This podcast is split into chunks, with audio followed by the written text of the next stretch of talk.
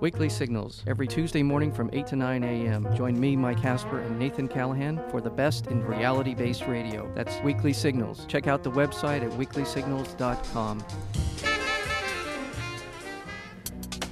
The opinions and views expressed in this program do not reflect those of KUCI, its management, or the UC Board of Regents. To find out more about this talk show or other talk shows broadcasting on KUCI, log on to our website at kuci.org or check out the latest program guide.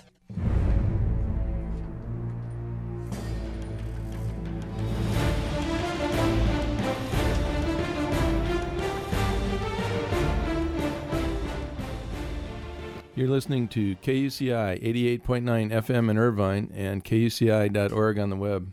Welcome to Privacy Piracy. I'm Lloyd, I'm the show's engineer, and your host is Mari Frank. Mari's a local attorney and certified information privacy professional. She's the author of several books, including Safeguard Your Identity, From Victim to Victor, and The Complete Idiot's Guide to Recovering from Identity Theft, coming out in May 2010. She's testified many times in Congress and the California legislature on privacy and identity theft issues. And you may have seen her on Dateline, 48 Hour, CNN, NBC, ABC, O'Reilly Factor, and many other shows, including her own 90 minute PBS television special, Protecting Yourself in the Information Age. To learn more about this radio show and our great guests, please visit kuci.org slash privacypiracy. Hey, Mari, what's our show about today? Well, our show is really fascinating today. It is about privacy, of course, in the information age, but now we're looking at it in terms of its social context which we haven't really done in that particular way. And we have a wonderful professor joining us all the way from the East Coast.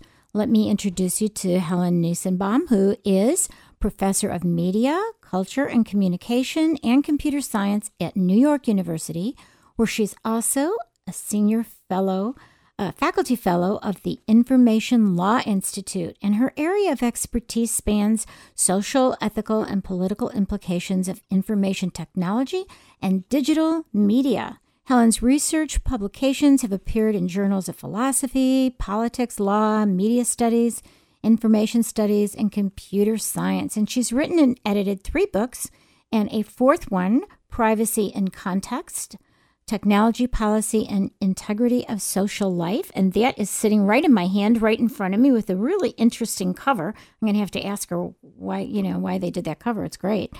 And um, that that is um, by stanford university press and the national science foundation air force office of science research Ford Foundation and the U.S. Department of Homeland Security have supported her work on privacy, trust online, and security, as well as several other studies that she's done regarding uh, computer system design and uh, search engines, digital games, facial recognition technology. And Helen holds a PhD in philosophy from Stanford University and a BA from the University of Witwatersrand. Waterson. Could you say that for me? Witwatersrand. Oh, okay, very good. And so before joining the faculty at NYU, she served as associate professor of the Center for Human Values at Princeton University. Helen, thank you so much for joining us all the way from New York. Well, thank you so much for inviting me, Marie. Well, let me let me tell you. Um, I found your book very, very interesting. So, why don't you tell us why did you write your new book, Privacy in Context? Um, actually, I had been working on privacy for many years and this interest in privacy directly provoked by information technology. A lot of the work that I had written, the, the articles that I had published, were, were building towards a theory. They had started out as, as um, articles that were critical of other people's work, and I had been particularly interested in this, this, this kind of response people would give about um, information that would be out there, they would say, well, it's public. If you're out there in public, then anything I can see about you or say about you is up for grabs. And that, that was my first notion that the technology was doing something very intense, very strange to our understanding of, of what our rights to privacy is. And I coined a phrase um, called privacy in public. So this work had been um, produced in a series of papers. Finally, I felt I should put all this work together and create a book, and I thought I would take just a few weeks to pull everything together and and and write this book. But of course, um, that was not the way things turned out. Um, but I think the work is better for having then marinated, if you will, for another couple of years. Now I love this cover. It looks like a bunch of uh, red and blue marbles. Um, tell us what this. Tell me what this cover is. I think it's, it's a great cover. Well, I have to attribute that to the, the, the artist at Stanford University Press, and I'm still trying to um, make an interpretation. I'm not sure. It was it was so suggestive to me because the work is about social contexts and about linked but distinct social contexts of our lives, and that's what I understood from from the picture. But um, one day I'll have to have a conversation with the artist and see what the true meaning is. Yeah, no, I love it. I think it's great. It's it's very intriguing. Yes. So let's talk about why information technology is considered such a major threat to privacy. We've talked about privacy so much in so many contexts on our yes. show for the last well, it's almost 5 years. And so maybe you can give us some insight into that what from your perspective. Yeah, I mean, I'll, I can do it in summary form now, and, and we can. Um, yeah, we'll get deeper. Yeah, we can get deeper later. But basically, it's that information technology is so outstanding in gathering information, in storing information, in distributing information, and by the same token, it's enormously disruptive of the way personal information gets used and distributed in society, and that's why it's it's caused such problems for for privacy. You know, um, I don't know if you know this, but I have been helping victims of identity theft for many years. That's mm-hmm. an area of expertise, which is a subset of privacy. Yes. You know, identity theft occurs because of the lack of information, privacy, and care and protection. And so for me, you know, information technology is a major threat to privacy in terms of all the negative ramifications of identity theft that destroys people's lives. Yes. So, yes. you know, that is really a real threat when companies and people and um, those, you know, that information is beyond our control and it's not protected. Yes. You know, I don't care if somebody knows my name but if somebody knows my name, my social security number, my birth date, and other sensitive data about me, they can take you know my whole life away. If they know my uh, insurance policy number, they can take my medical identity theft. You know, they so so much can be done. To me, that's that's the real threat of the negative ramifications of everybody having all of this information readily available to me. Now, let me ask you a, a question though. Um, where I hear you have a wonderful accent, Helen. Are, are where exactly are you from? I'm from South Africa, Johannesburg. Okay, in South Africa, um, now are they? They're not part of. Um, do they also link at all with the, some of the things in the European Union with regard to privacy? Um, they no, they're as far as I know, and I really don't know the South African um, realm well. Uh, however, I do know that when um, course, when Nelson Mandela came back and um, won the elections and so forth, a new constitution was drafted, a very long constitution by contrast with ours here in the United States. Uh, but they did place privacy into the Constitution as one of the fundamental rights. Whereas here in the U.S., of course, we have to. Um, I think the Constitution does give us rights, but but we have to infer them in various ways. Right. Of but, course, but there are so yeah, yeah there are certain states like California. Fortunately, we actually do our state constitution oh. does include privacy. I think there's five states that include privacy. But you're right. the The federal constitution does not actually say the word privacy like the California Constitution. Yes. So let's talk a little bit about um, what you mean. You talk mm-hmm. in your book about contextual integrity mm-hmm. and, and how it can be preserved. Yes. So, why don't you explain to my audience what do you mean by contextual integrity with regard to privacy? Yes, okay, sure. Um, that is so. That is the fundamental concept in the book. And when we, when um, when someone would say, "Well, uh, what is a right to privacy?"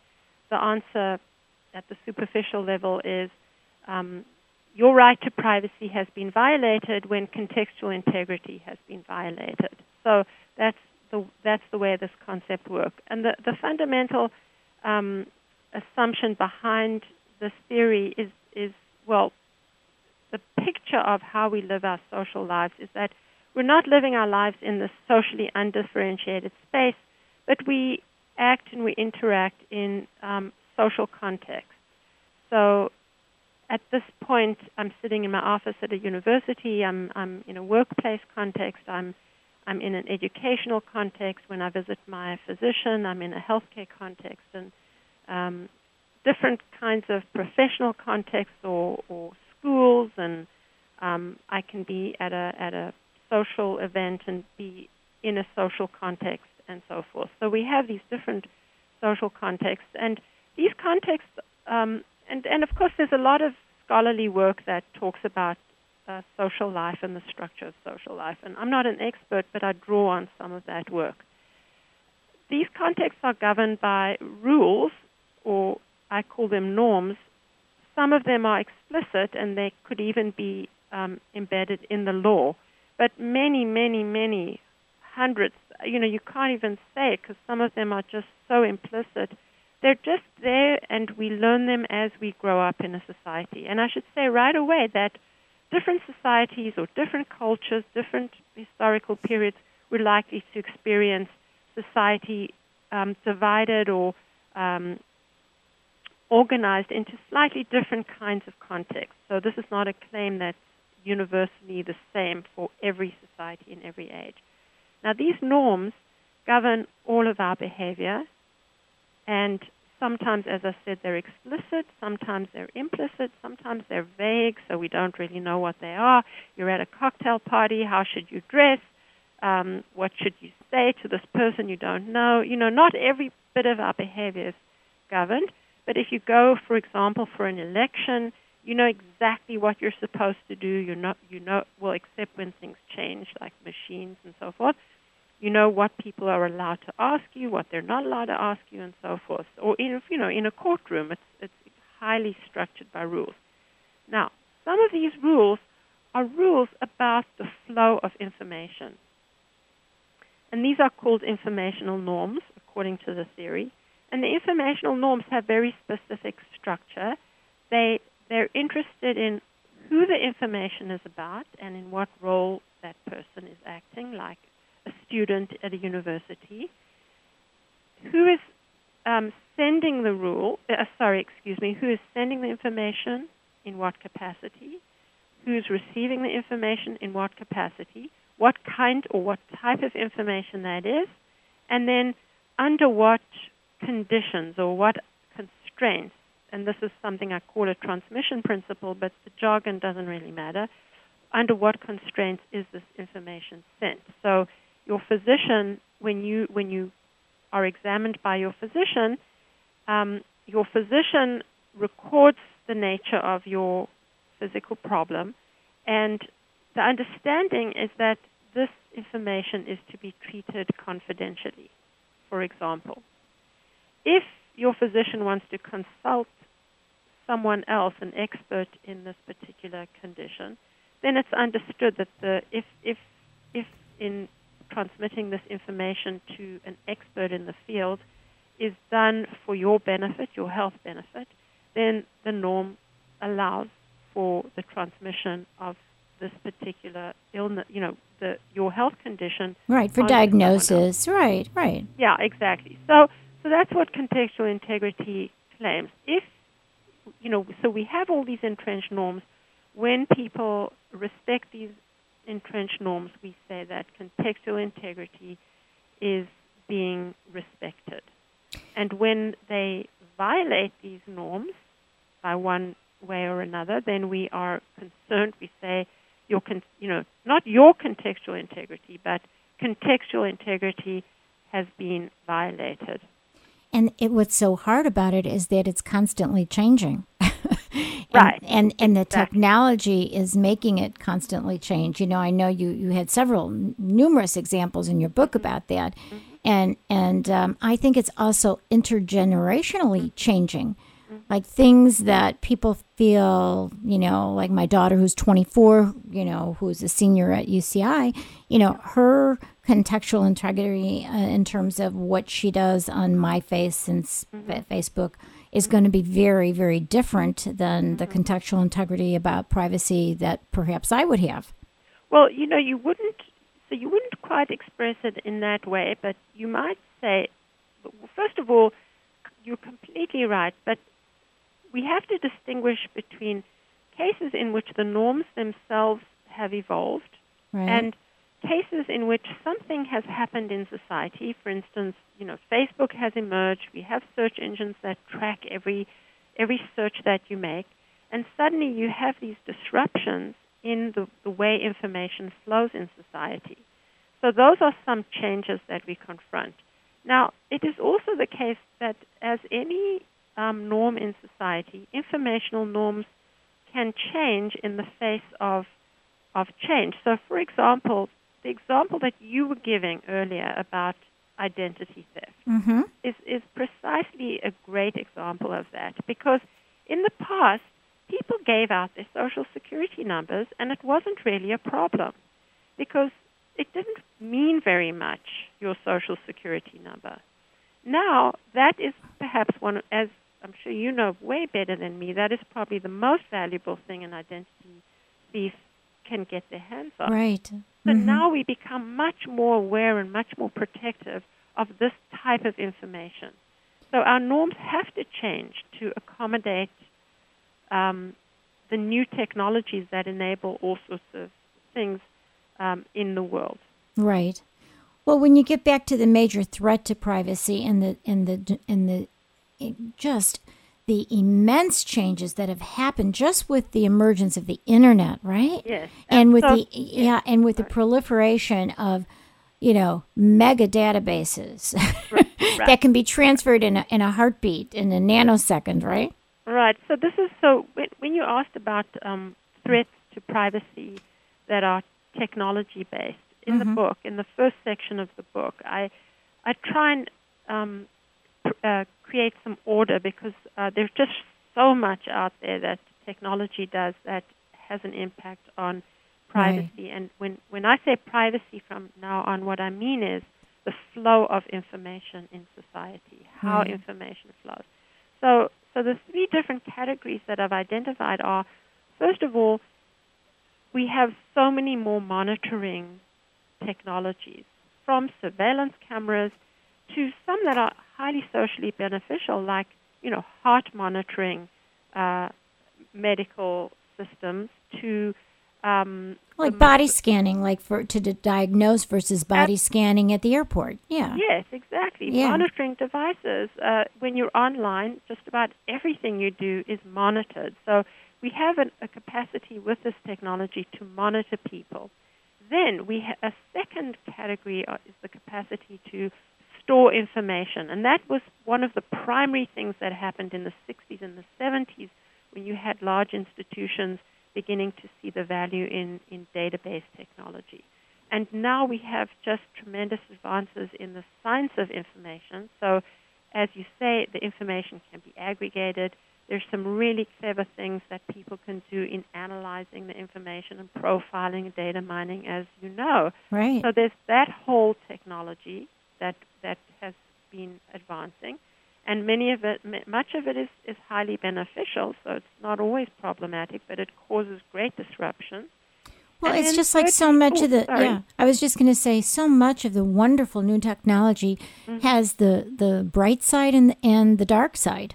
You know, it can be used for such good and it can be used for such bad, and that's that's the part that we haven't figured out yet on how to, um, you know, help it flourish with the good and still build in the protections. I know, for example, out here we have Je- Senator Joe Simitian, who is a California senator, and you may know uh, SB 1386, and that originally was um, introduced mm-hmm. by uh, Joe Simitian and a different and, and, another senator, and he right now Joe Simitian is still in our California legislature, right. and he is in the Silicon Valley And he has introduced lots of legislation Mm-hmm. not to prohibit technology, but to build in technology, uh, uh, privacy into the technology. Like before, you're going to have RFIDs in driver's licenses. He thought, okay, let's first build in the laws that protect who can see it and you know the transparency of it et cetera et cetera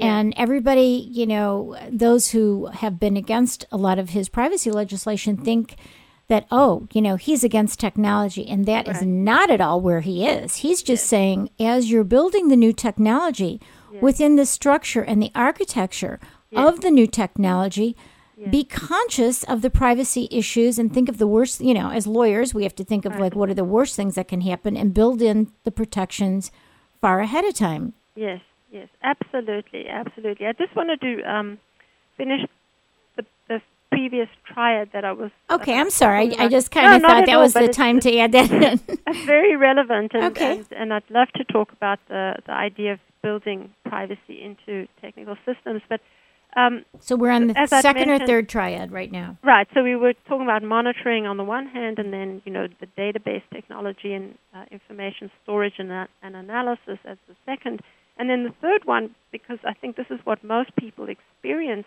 most directly, and that is the dissemination or the distribution of information. And at this point, really digital networks, uh, the internet. You mentioned um, MySpace and Facebook, uh, the web as um, a huge conduit of information, great information, Wikipedia and so on, but also a conduit of personal information. So these three different um, categories of information technology all have a significant impact in disrupting um, the flow of information, disrupting it from the old ways or the uh, um, challenging some of the entrenched norms um, that have governed the flow of information in the past. And again, I don't want to sound as if all disruptions are bad. Some disruptions are, are excellent. If you if you're going in for surgery now, you may want to do um, some kind of background analysis on the surgeon who's about to perform surgery on you. And with the internet, we have a greater capacity to do that.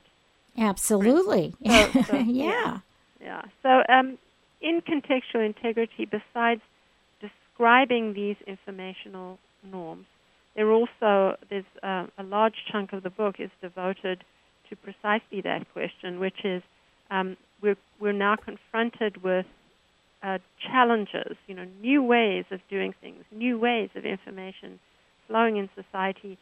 How do we roll up our sleeves and judge which ones are acceptable and which ones are problematic? You know, there have been so many different uh, theories of privacy.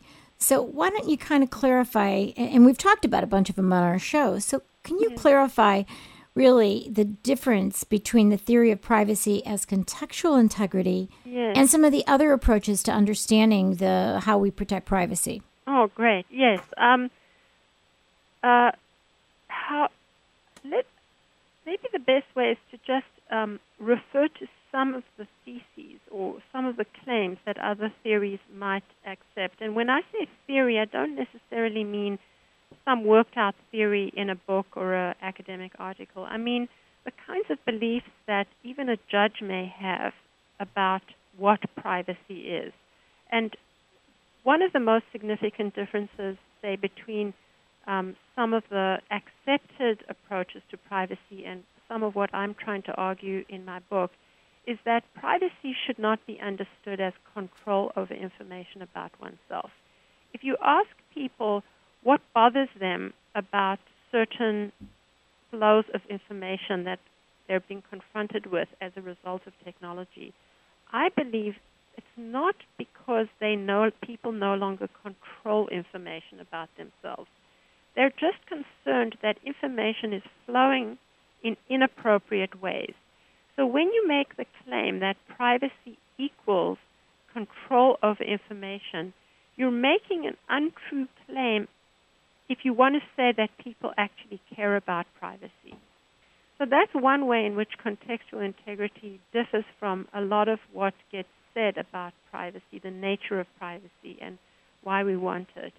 And another is, is privacy is equated with secrecy. You know, that people just want to withhold information. Absolutely not. People want to share information. People need to share information, but they just want it done appropriately. And what contextual integrity then does is try to map this notion. It tries to model this notion of what appropriate flow is. So that's one of that's one of the major differences. Another one of the differences is the fact that um, some theories will draw on the notion that some some information is sensitive information or private information, and some information is public information. And the danger with that is we we spend a lot of time trying to form a kind of bright line to def- to to divide the two categories of information. And we might say yes, we need to give privacy protection to sensitive information, but as far as all the rest of the information, anything goes. And what contextual integrity ar- argues is that actually all information is has is is sensitive if by that you mean that under certain conditions you need to constrain the flow of that information. And a lot and most information is not sensitive in that there are appropriate places for that information to flow. So when you're with your doctor, like we all think about medical information as sensitive. When you're with your doctor, you want to have that information flow and you want it to flow freely. Or think about something like your name. If you're just walking around and someone comes up to you and says, What's your name? you want to say none of your business. I mean, you may, unless you're like super friendly person. right. But you know, in some circum, when you're at an Alcoholics Anonymous meeting, your name is a highly sensitive piece of information, meaning it's not something that flows freely in that context, but in other contexts, your name flows very freely. So I, I, I really resist something that a lot of policy people will try to do in different environments, and I think the EU um, makes a mistake when it pushes in that direction. Spending hours and hours trying to define what private information is or what sensitive information is, but uh, I think we should really more focus on the appropriate constraints on the flow of different types of information. We are speaking with a wonderful professor from New York University, Helen Nissenbaum. She's a professor of media, culture, and communication and computer science at New York University. And she's also a senior faculty fellow of the Information Law Institute. And I have right in front of me um, a book that I've just been reading. It's called Privacy in Context. And this is Helen Nissenbaum's new book. It's called Privacy in Context Technology, Policy, and the Integrity of Social Life. And you're listening to KUCI 88.9 FM in Irvine and KUCI.org on the net. And I'm Mari Frank, your host. And I will get back to Helen right now. Helen, you know, um, for me, and, and I've heard so many times, many of the people, the experts that I've uh, spoken with, talk about information uh, privacy as the right to controlling your information. And I think and I understand what you're saying because, you know, there's been many times that we haven't been able to control our information. Only now it just seems, I think the big issue for us now is before when, um, before all these mega databases that could be shared so easily, mm-hmm. it wasn't so much of a threat. But mm-hmm. now you find out that people are sharing information about you that you wouldn't want to have it. So you mm-hmm. feel more out of control. You know, I understand what you're saying. Look at it within context. Mm-hmm. But I do think this lack of transparency mm-hmm. has been a major issue that has made us as individuals feel like there is so much beyond our control. Right. And actually, now I, I want to step back because if someone's listening to me who says, oh, you don't think pri- privacy is control of information and suggests that I might be presenting maybe a weaker understanding of privacy. Actually, I think there are ways in which, if you did say that privacy began and ended with control over information, people would be actually would confront far greater threats than um, what I think we would confront if some model of what I'm suggesting could be adopted. So, what the model I'm suggesting says you, a society needs to make explicit now some of what can and cannot be done with information. The individual cannot be the gatekeeper of the flow of personal information, and one of the reasons is precisely what you're saying, which is there's so much the individual does not know. So that when when you confront an individual and say, "All right, here you go," you can have your entire medical file under your control. And now this person goes for a job interview and is and the and you know and needs the job desperately and the interviewer says, "Could I take a look at your medical file?" Now the person has to make a decision. But if we have rules in society that says this information cannot flow in that way, you offer much more protection to the individual.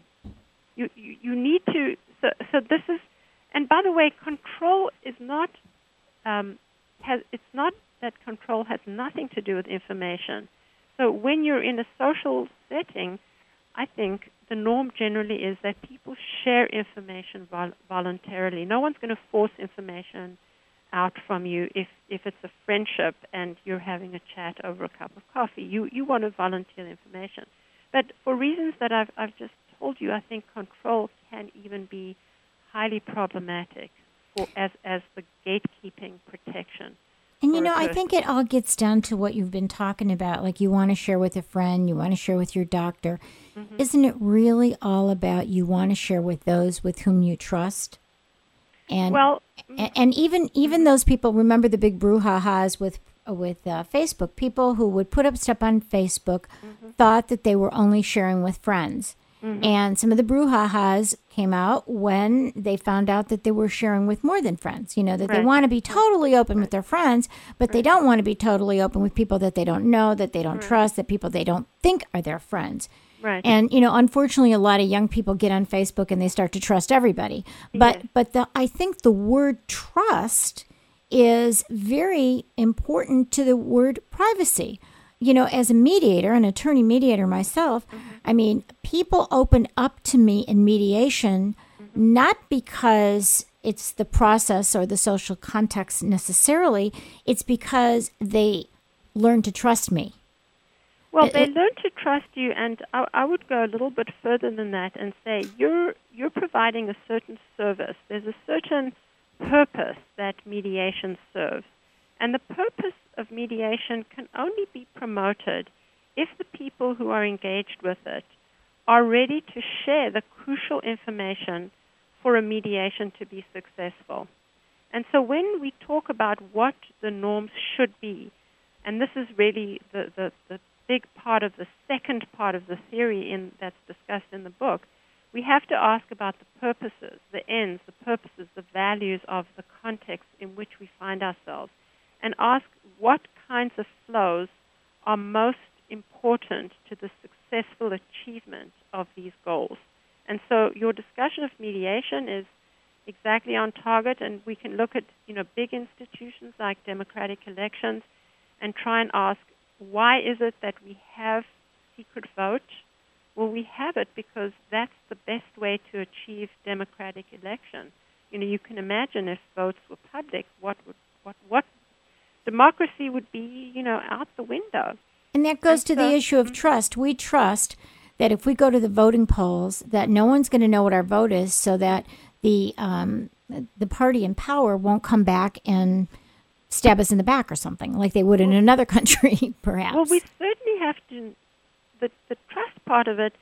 Um, I think there are circumstances in which we're going to be forced to provide information whether or not we want to, or you know, we can't determine the the full conditions of the flow of information in society. Sometimes you need a person shouldn't be in charge of whether certain information um, gets out there. So, you know, if you want to. Um, when you're talking about law enforcement or security, exactly, yeah, yeah, exactly. I mean, those make sense. exactly. but you have to trust the system that those who are using it, that the law enforcement who's using it, Mm-hmm. are using it for the good of society rather than such things as using it to get back at an ex spouse.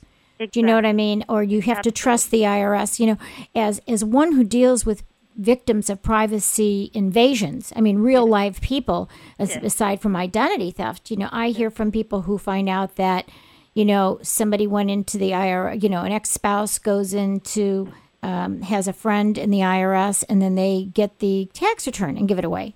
You know, if you're going to give that sensitive information to the IRS, you have to trust that they're going to use it for the purpose that they say that they're going to use it for, and they're not going to use it for another purpose, and it's not going to be a purpose that that um, is not transparent to you. You know when you give your information to the tax people at the IRS or the Franchise Tax Board or to the New York Tax Board that that's supposed to be used to assess your taxes. Mm-hmm. It's not supposed to be used so that your ex spouse can see what you're doing or Yes. somebody who doesn't like you. So, again, I, I do think that trust has a lot to do with it. And I know even in a mediation, and I'm not trying to argue with you, mm-hmm. I'm just telling you, at least from my perspective, I can see how people who trust their bank and then finds out that their bank did something that they shouldn't or their insurance company or their or their doctor's office mm-hmm. it's a huge breach of trust mm-hmm. that the privacy the stuff that they thought was going to be used for one purpose is used for another purpose and or or uh, you know a dirty insider or something like that. So i think in that context yeah you know we have to share and we we share it. And i just think you know there's so many challenges with all this. Not that that your your approach is not a great approach. I just you know it's just so overwhelming i think for people to deal with that they want to have some at least if they don't have uh, uh, in control at least they have transparency of where it's going Well, you, you, there, there are many many requirements, and you've identi- identified some uh, some really important ones. So, you if you, you know, in some instances, control over the information is the correct, and in my you know in my picture of things, control over information by the subject is one of these things that I call the transmission principle. One of the many many transmission principles that exist. Then, if for instance, in the cases that you were describing, um, mediation or the IRS, society has to commit to the the appropriate flows of information in those contexts. In your say in your relationship with government, with whom you share a lot of information, and none of that is voluntary. Sh- well, most of it is not voluntary sharing. Nobody is asked whether they would like to fill out right tax return, right? Right. And you have to fill in the boxes that they say that you must fill in. So, um, the one thing you do want to be assured of is, well, you want to know why they're asking you this information. I think I think we we begin to, you know, nobody really thinks in detail, but we hope that someone has thought in detail why they're asking you these particular questions, why the IRS is asking you these particular questions. And if there was suddenly a question in there that said, how many men did you sleep with last year? I mean, Right. give you something outrageous, you might say, what? what's You that know? got to do with my taxes Right, exactly. Unless they paid me right right. So, so we exactly right. It's not so funny these days, but I would say that um, you have to know that this IRS is asking you questions that are appropriate. So this is the type of information that the IRS should be asking citizens. And then, absolutely, we want to know that they're not just dishing this information out to everybody, but it's highly constrained in who gets access to this type of information that you have um, been compelled to provide to the government. And then, as you say, it should be only used in ways that are understood. The IRS has a mandate to do one thing, and it shouldn't be going and doing something else with that information. Like someone on the side has a little business, uh, you know, a property business, so they've read your form and they say, oh, you know, this person might be interested in property in California. Let me contact them. No, that's an inappropriate use of the information, and and it it shouldn't be done. And then for all of this, trust is absolutely essential from the beginning all the way to the end. We're listening. You're listening to KUCI 88.9 FM in Irvine and KUCI.org on the net. We're speaking with a fabulously wonderful professor from the University um, from New York University, and she has written this book, which is fascinating. And I did just get it the other day, but I've been reading it, so I, I haven't read everything, but I, I, did read quite a few of the chapters and, the introduction and the conclusion because I didn't get it till almost the end. But it's a great book. It's called Privacy in Context Technology Policy in the Integrity of Social Life by Helen Nissenbaum. And I got a kick out of it because those of you who have listened to my show and, and get those podcasts um, might be interested to know that Dan Solove, who is the author of Understanding Privacy, and he's also the author of The Digital Person and um, you know your reputation on the internet. He uh, he's been on our show several times. We love him, and he said about this book that it is a refreshing contemporary look at information privacy in the 21st century. Nissenbaum persuasively argues that privacy must be understood in its social con- context and she provides an insightful and an illuminating account of how to do so. For anyone considering the burgeoning problems of information privacy, Privacy in Context is essential reading. So that's great. Dan is a wonderful guy. We love him. Well, uh, uh, the, the, the feelings are mutual for Dan. I mean, he's definitely one of the foremost uh, privacy law scholars in, in, in the world, I would say. Yeah, he's terrific. So, so let's go to this. You know, often mm-hmm. people say that privacy, and some people, not all people, but some people mm-hmm. say that privacy is a barrier to certain actions. You know, mm-hmm. that, that privacy stands in opposition to other goals like efficiency mm-hmm. or security.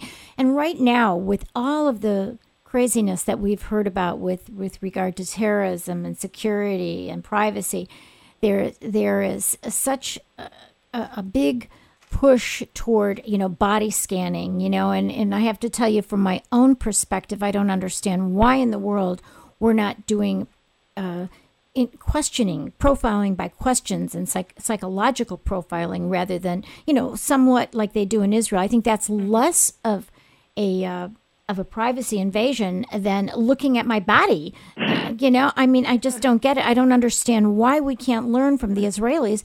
And people will say, well, that's a privacy invasion. Well, you know what? If they ask me some questions about why I'm traveling, where I'm traveling, and I know what it's for, I think that is less of a privacy invasion than looking at my body.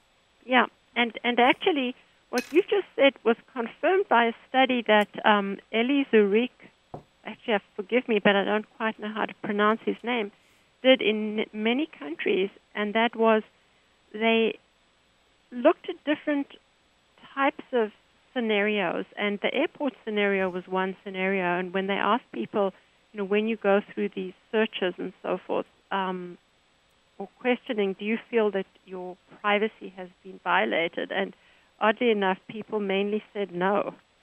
And I, so so just to get back to the question you were asking earlier, actually, if you think of if you think of privacy as secrecy, in that you know privacy means withholding information, just withholding information, then you can see why people say that privacy is a barrier to certain other social goods, like, for instance, security or business efficiency or whatever. But if you think about privacy in the sense that I'm, i have been trying to um, promote, which is privacy as appropriate flow of information. And I think that word appropriate is so yes. important, yet so um, difficult to define. Exactly. And that's really what the book is trying to do. It's right. trying to unpack that concept. But if you think of it in that way, then then we can see that actually appropriate flow of information is highly compatible with many of these these um, other values in society. So if you think about again, if you think about democracy and a flourishing democracy, constraint on the certain um, constraints on the flow of information encourages the value this value which is democracy, you know, true democracy. And similarly, you could argue that in the case of security and business efficiency and so on, if, if we can be guaranteed that the flow of information is appropriate, then people would be highly cooperative and they would not complain. I mean, this is my argument. People wouldn't complain about information sharing under the appropriate constraints. And so I don't think that typical way of thinking of privacy as a barrier, as an obstacle, is correct. Right, I don't either. I agree. So when we're when we're talking about what's appropriate and we're talking about new technology which mm-hmm. can be or may not be privacy invasive depending yes. on how it's used right exactly. i mean technology or, or designed as, right as you were talking about earlier in the show right that's exactly what i was going to get back to i was going to say technology in itself isn't good or bad i mean isn't the evil thing you know mm-hmm. it could be you it's how it's used so mm-hmm. if if we're looking at how do we have appropriate use of privacy, how yes. the heck do we get these technologies to integrate that privacy? Yes, yes. Well, I mean, first of all, you, you'll be pleased to know, and probably your other guests have, have also discussed this with you, that many people in the field, for instance, of computer science, are, and and maybe particularly in academia, so they're the ones I talk to a lot. They're very interested in this question, and um, even if they're not inherently interested, they realize that there's a lot of there's a lot of other interest in in technology that is um, protective of privacy. So, I mean, the trouble is that often these systems get built, and um, for instance, even take something like uh, cookies, web cookies, where it was uh, it was a technology that was created um, that that was a necessary part of the way the the World Wide Web functioned, and then um, people found clever ways around this, and it became an instrument for, um, tracking. For tracking mm-hmm. people. Mm-hmm. Exactly. And so sometimes you have no choice but to take some existing systems and and um, work privacy into them because uh, unfortunately and accidentally, we find them to be capable of uh, disrupting the flows of information in, in ways that violate our privacy. So, um, so sometimes, so for instance, this piece of software that um, I had mentioned to you previously called Track Me Not was an effort uh, by myself and a, a very small team of programmers to create a piece of software that enters into the web search space and says and basically um, expresses a protest, really, to the fact that in this particular environment, as a matter of fact, systems are built such that all your web searches are logged and recorded, and you have um, no say, or, or not even, you know, you mentioned transparency. We don't even really know where that information is, what gets done with it, or anything like that. So sometimes one has to um, build a kind of opposing piece of technology that does it for you, but really one would want to build it into the system uh, from the get-go. And for instance, at the moment in, in healthcare, we're, there's a major, major transition afoot with our records going electronic. And I think everybody's aware that privacy has to be built in uh, from scratch. So, what kind of responses um, has the Track Me Not software received? Uh huh. Well, we have. I'm, I'm just guessing because, as you can imagine, we don't carefully track the users who, who download Track Me Not. Right. But it's offered as a free extension, um, a free Firefox extension, which anybody can download from the Mozilla website. And as far as we know, or, or, or from our own website, so we can we can track numbers to some extent, and we're somewhere at the three quarters or even a million downloads. Hmm. So now that doesn't mean necessarily that a million people around the world are actually using the technology, but we know that there are a lot of people who've been very happy and they've used it. We constantly get emails. Uh, some of them are very encouraging and friendly. Some of them are not at all friendly. They tell us that we're assisting bad people and we're enabling uh, people terrorists or something. Yeah, terrorism. Yeah, yeah, yeah. You know, so so we get a lot of email, but um, generally very friendly and very appreciative. Tell, and the tell us know, the. Um, sorry. Yeah. I was just going to say, tell yeah. us the, the two websites uh, exactly where, where the people can download this. Well, if actually, if you look, if you just go to my website, um, because I, I, don't have the URL written, but if you go to my website, um, there's a link to Track Me Not. Okay, so your website is that the edu one? Could you just give that? Um, that is uh, actually because I have such an odd name. If you just put my name, Helen Nissenbaum, into Google, you'll get to my NYU website, and that should be pretty easy. And we are linking, and we are linking your website uh, to our website at kuci.org/slash privacy piracy. But if you want to, you can say Helen, H E L E N, and go into Google or whatever search engine you use. And then Nissenbaum is spelled N I S S E N B A U M. Or you can go to Firefox, right? And Mozilla Firefox. If you go to uh, Mozilla extensions and add-ons, mm-hmm. then you can also get it for free there. Yeah, you can just search on Track Me Not, and the reason we post it there is because um, they will do a study of any um, extension, any little piece of software that gets submitted to their website, they they will study it to make sure that it it doesn't have a, a you know obvious bugs and it doesn't have a virus or anything like that. So we we wanted their endorsement. That's great. Mm, You're listening yeah. to uh, Professor Helen Nissenbaum, who is the author of Privacy in Context, Technology Policy, and the Integrity of Social Life. And I'm Mari Frank, your host of Privacy Piracy, and you're listening to KUCI 88.9 FM in Irvine and KUCI.org on the net, and we also podcast. Let's talk. A, let's switch gears a little bit and tell me what what do you mean by Adnostic? Explain what that is. Uh, all right. So some some of you, some of your listeners, or you may have been following um, the controversial discussion of um, behavior-based advertising. Right. Oh, it's a huge issue now. Yes.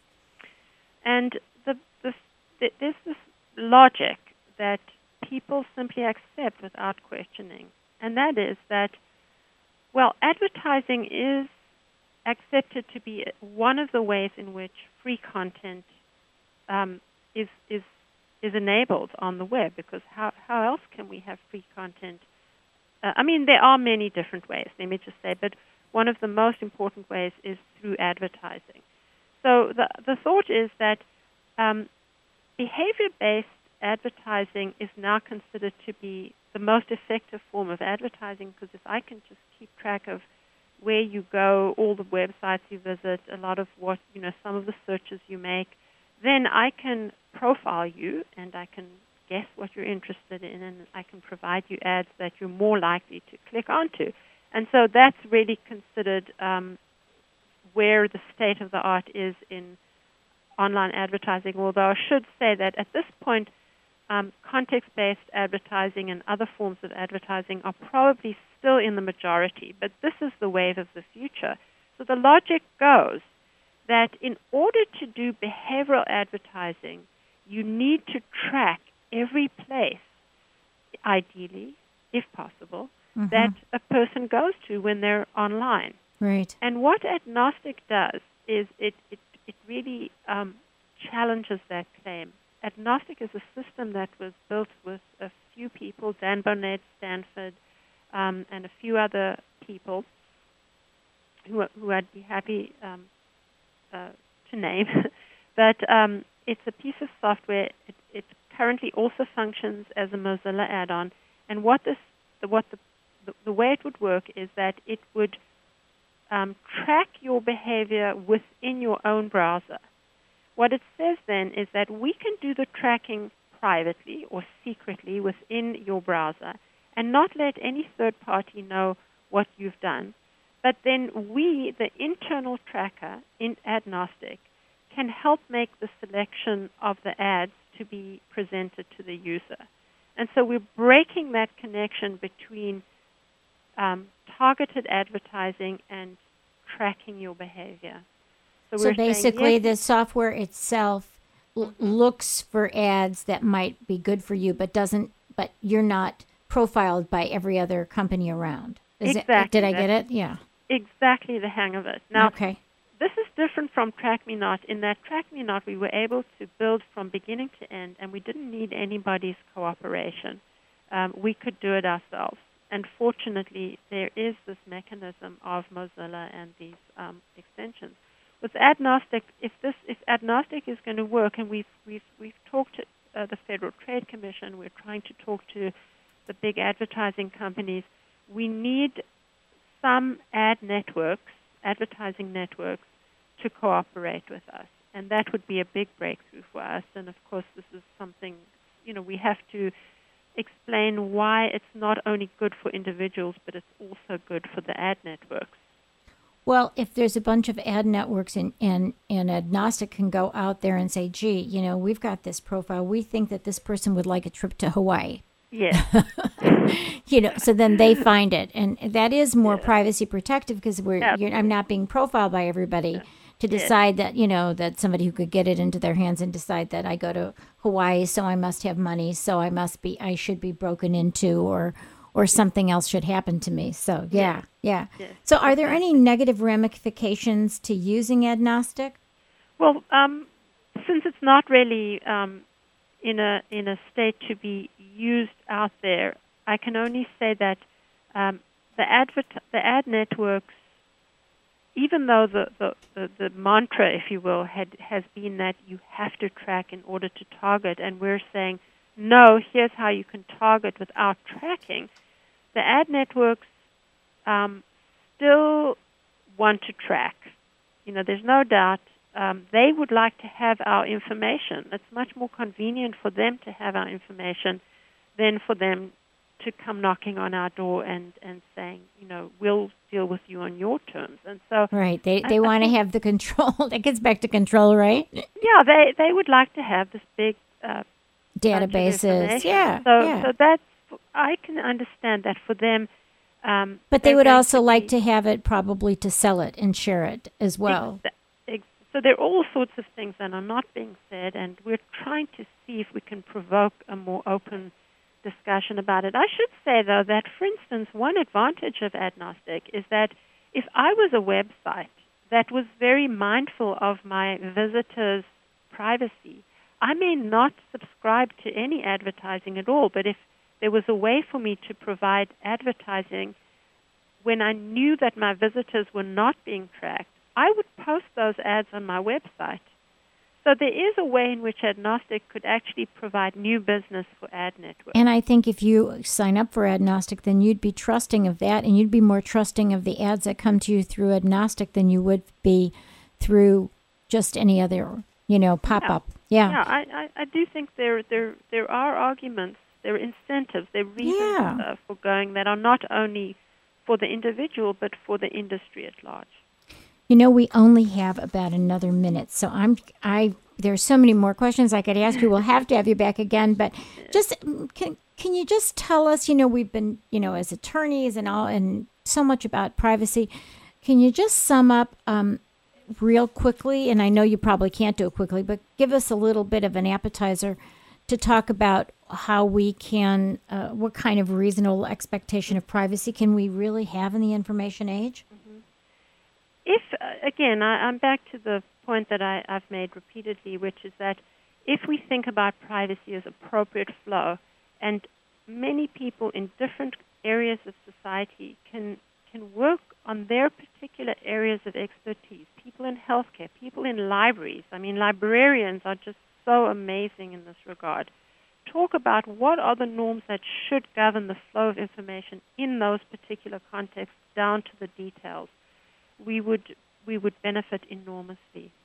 All right. Well, we thank you so very, very much for coming on, and thank we you. we uh, will be talking to you again, and can't wait to hear about your future research and future books. So you'll keep in touch with us, won't you, Helen? I will. Thank you, Marie. All right, and we'll tell people to go and uh, just because the easiest way to do it is to go to NYU and look up Helen Nissenbaum. And but the, if they want to click on our website at uh, the URL for your website, and they can also find Privacy in Context, your brand new book. So thank you for joining us. Thank you. You've been listening to KUCI 88.9 FM in Irvine and KUCI.org in the net. I'm Mari Frank. Join us every Monday morning from 8 to 9 a.m. right here on KUCI. Also, uh, go to our website at kuci.org slash privacy piracy and see our upcoming guests. You can see their pictures, their bios, their URLs. Also, you can click on previous interviews, download podcasts, and please write us emails. We'd love to hear from you. So join us next Monday. Bye bye. Stay private. The opinions and views expressed in this program do not reflect those of KUCI, its management, or the UC Board of Regents.